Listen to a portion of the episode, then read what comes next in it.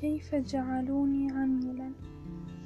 إعدام إلى إشعار آخر. ها قد عدت. ها قد عدت مرة أخرى إلى نفس المكان الذي غادرته منذ ثلاثين عاما. ها أنا أقف مرة أخرى تحت شجرة غرستها بيدي. كانت صغيرة وأصبحت كبيرة. واقفا تحت ظلها لكن عدت عدت ولم يعد معي شيء سوى عذابي وأوجاعي التي تذوقتها التي تذوقتها بغربتي في وطني المسلوب لكنني لا أرى شيئا لا أجد شيئا لا ألمس شيئا أين الشمس؟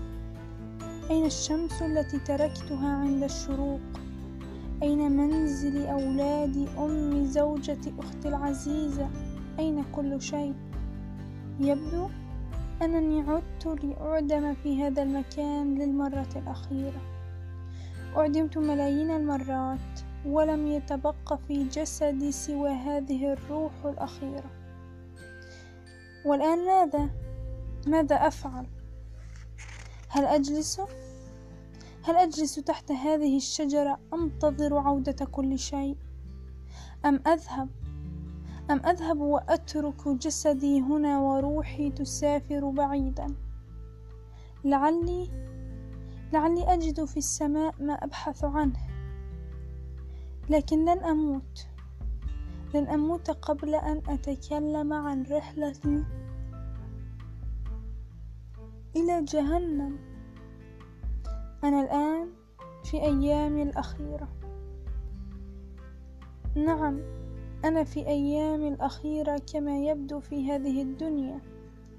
ولن أموت دون أن أكتب حكايتي حكاية صراعي مع الموت الذي هزمته مئات وآلاف وملايين المرات.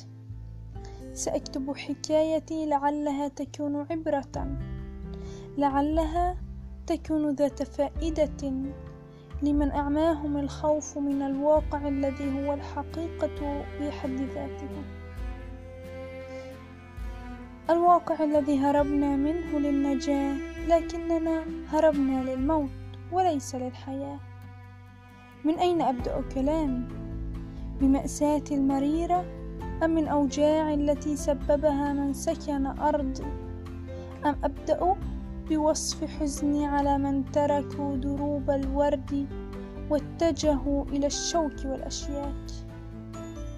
تاجروا بالكراهية وباعوا الحب بتجارة أسموها الخيانة نحن الآن في زمن أحرقت فيه كبريائي وكبرياء كل قلب طيب مثلي. وكأن الخير والفضيلة في هذا العالم قد باتا وكأنهما موت. أهينت كبرياؤنا تاهت شجوننا التي نبحث عنها بين القبور. طارقين أبواب جهنم ظنا منا أنها أبواب الجنة. أنا أنا وكل من عاش حكايتي أصبحنا كالآلات. يتحكم فيها من يملك جهاز التحكم. يوجهه يحييه يقتله يبنيه ويهدمه كما يشاء. هناك عشت أنا عشت أنا في مغامرة سوداء فقدت فيها معنى الحياة. هناك كنت أنا قرارا كتب على ورق بكتاب أسود. نص على معاقبة الإرهابيين وسالبي الحق.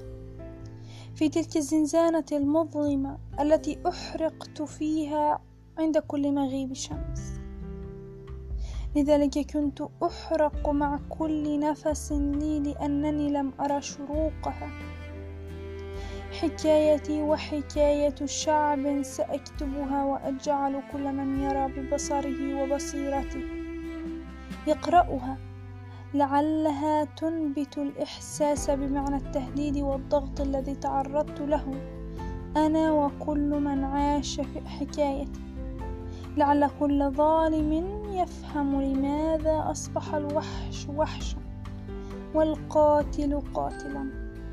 فلا أعتقد. فلا أعتقد أننا خلقنا أشرارا أو وحوشا في هذا العالم. وأظن أن من عدالة الله التي نص عليها في قانون كتابه المقدس. الرحمة. الرحمة لا شيء غير الرحمة. كيف أرادوا أن يجعلوني أقتل أبناء شعبي؟ كيف جعلوني أقتل نفسي بطريقة وحشية؟ كيف جعلوني أفقد أحباب قلبي؟ كثير منا لا يعلم كيف يصنع العميل؟ وكيف يتحول من حمل وديع إلى وحش مفترس؟ سأبدأ. سأبدأ من البداية بتفاصيل الحكاية حتى النهاية. سأكتب كيف جعلوني عميلا.